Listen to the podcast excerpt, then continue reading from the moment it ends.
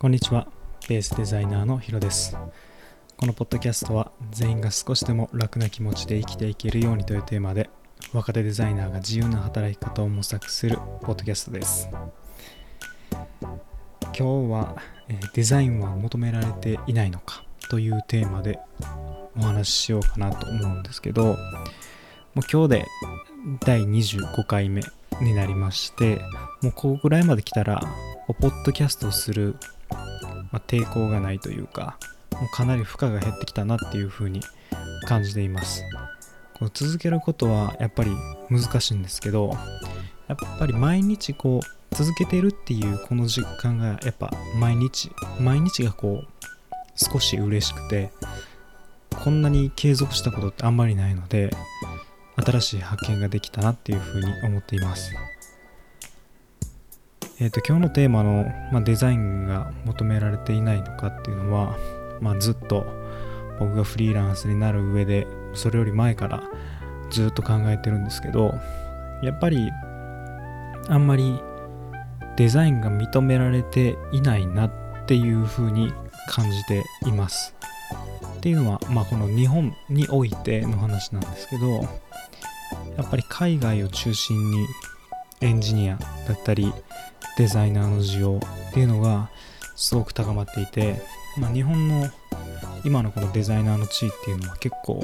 異質らしいです。っていうのも数字でしっかりと出ていて、まあ、アメリカの、ま、最も、えー月収月収じゃないな年収の低いデザイナーはグラフィックデザイナーなんですけどグラフィックデザイナーは、えー4万9000ドル。これを日本円に変えてみると、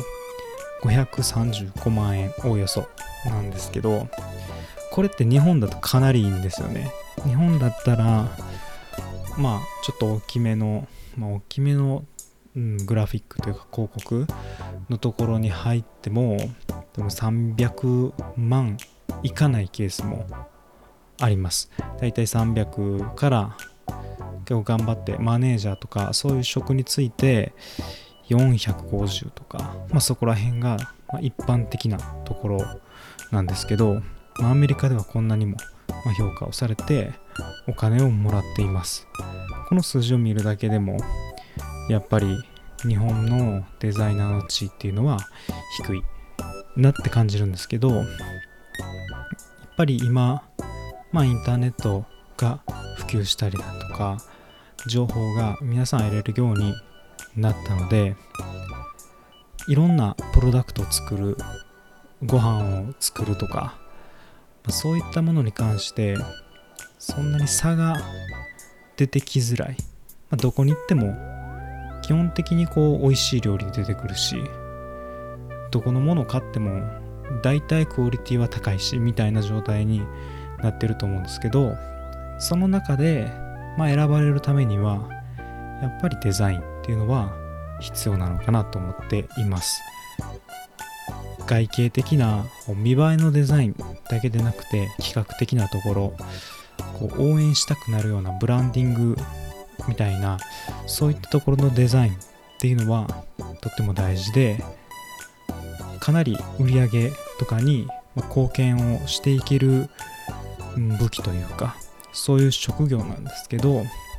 なかなか、まあ、それがちゃんとこうお金としてあの計算されていないっていうのが現状かなと思います。その企業でこのプロダクトを作るとか何かするにあたっての予算分けですね。でそれをどこまでこう考えれるかっていうところだと思います。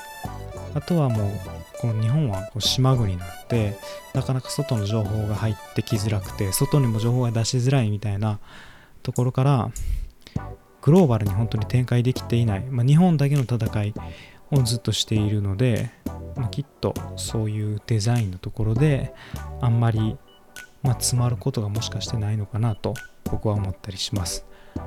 フリーランスになってデザイナーとしてやっていくためにもここら辺の考え方をうまいこと利用をしてというかしっかりと、まあ、評価される社会になってほしいなと思うのでそういったところも自分の活動の一つテーマにしていきたいなと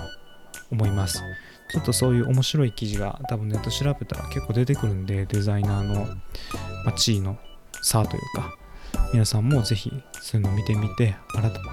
改めてそういうデザインの大切さみたいなのを感じていただけるとありがたいです。今日もポッドキャストを聞いてくださりありがとうございます。また次回のポッドキャストでお会いしましょう。お相手はヒロでした。